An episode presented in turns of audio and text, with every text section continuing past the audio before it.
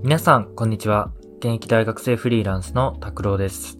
この番組は残り11日で大学生フリーランスを辞める拓郎が学生のキャリアやフリーランスという選択肢について卒業前にゆるくお話ししていくといった内容になっています。はい。ということで今回はですね、えー、就活の面接で心がけることってとこをテーマにお話したいと思います。これまでの放送で、まあ、就活で何をやればいいのかっていうところとか、エントリーシートで意識した方がいいことっていうところをお話したと思うんですけど、本日は面接というところで、まあ、就活のメインの部分になるのかなっていうふうに思うところをお話したいと思います。で、面接なんですけれども、えっ、と、僕はですね、正直、面接が結構好きなんですよね。で、というのもですね、会社の人と話せるっていうことがそもそも嬉しいですし、どういった人が会社にいるのかっていうところを見れるっていうのもすごくワクワクする。で、なおかつ人と話すことっていうのにそんなに緊張するタイプではないので、面接ってもの自体がそんなに苦手じゃないってところがあるんですよね。なので、このテーマについて話そうと思った時に何を話そうかなっていうふうに結構考えたんですけど、自分がじゃあ面接で緊張しない理由って何だろうっていうのをちょっと深掘りしていった時に、一個自分の中で無意識のうちにやってるなっていうふうに思ったことがあったので、今回それをお話したいんですけれども、えー、っとですね、面接の時にですね、面接官と思わないってことが大切かなっていうふうに思いました。で、これって、やっぱり面接っていうふうになると、なんとなく自分の方が、こう、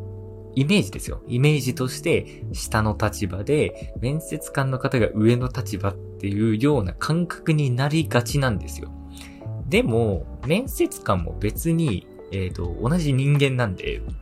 全く別にそこで自分がこう、かしこまる必要はないのかなっていうふうに思いますね。で、これもちろんメンタル的にかしこまる必要はなくて、あの、実際言葉遣いとかはちゃんとかしこまった方がいいとは思うんですけれども、むしろ僕自身がこう会社をいろいろ見て、どの会社に入ろうか決めるための面接なんだぐらいの感覚でいるっていうのが結構大事なんじゃないかなっていうふうに思います。で、まあ正直、面接のマナーとか、まあ、服装とか、えー、所作とかっていうのが、いっぱいルールがあるんですよね。で、僕は、それは全然勉強実はしていませんでした。というのも、今やっぱりオンライン面接っていうのが、どの企業でも割と取り入れられている状態なので、まあそこまで所作に対して、あの、気をつけなきゃいけない部分があるって言われたら別にそんなことはなかったので、あの、そこまでマナーについて勉強はしなかったんですけれども、実際の面接だとしても、僕は最低限のマナーしか勉強していかないかなというふうに思います。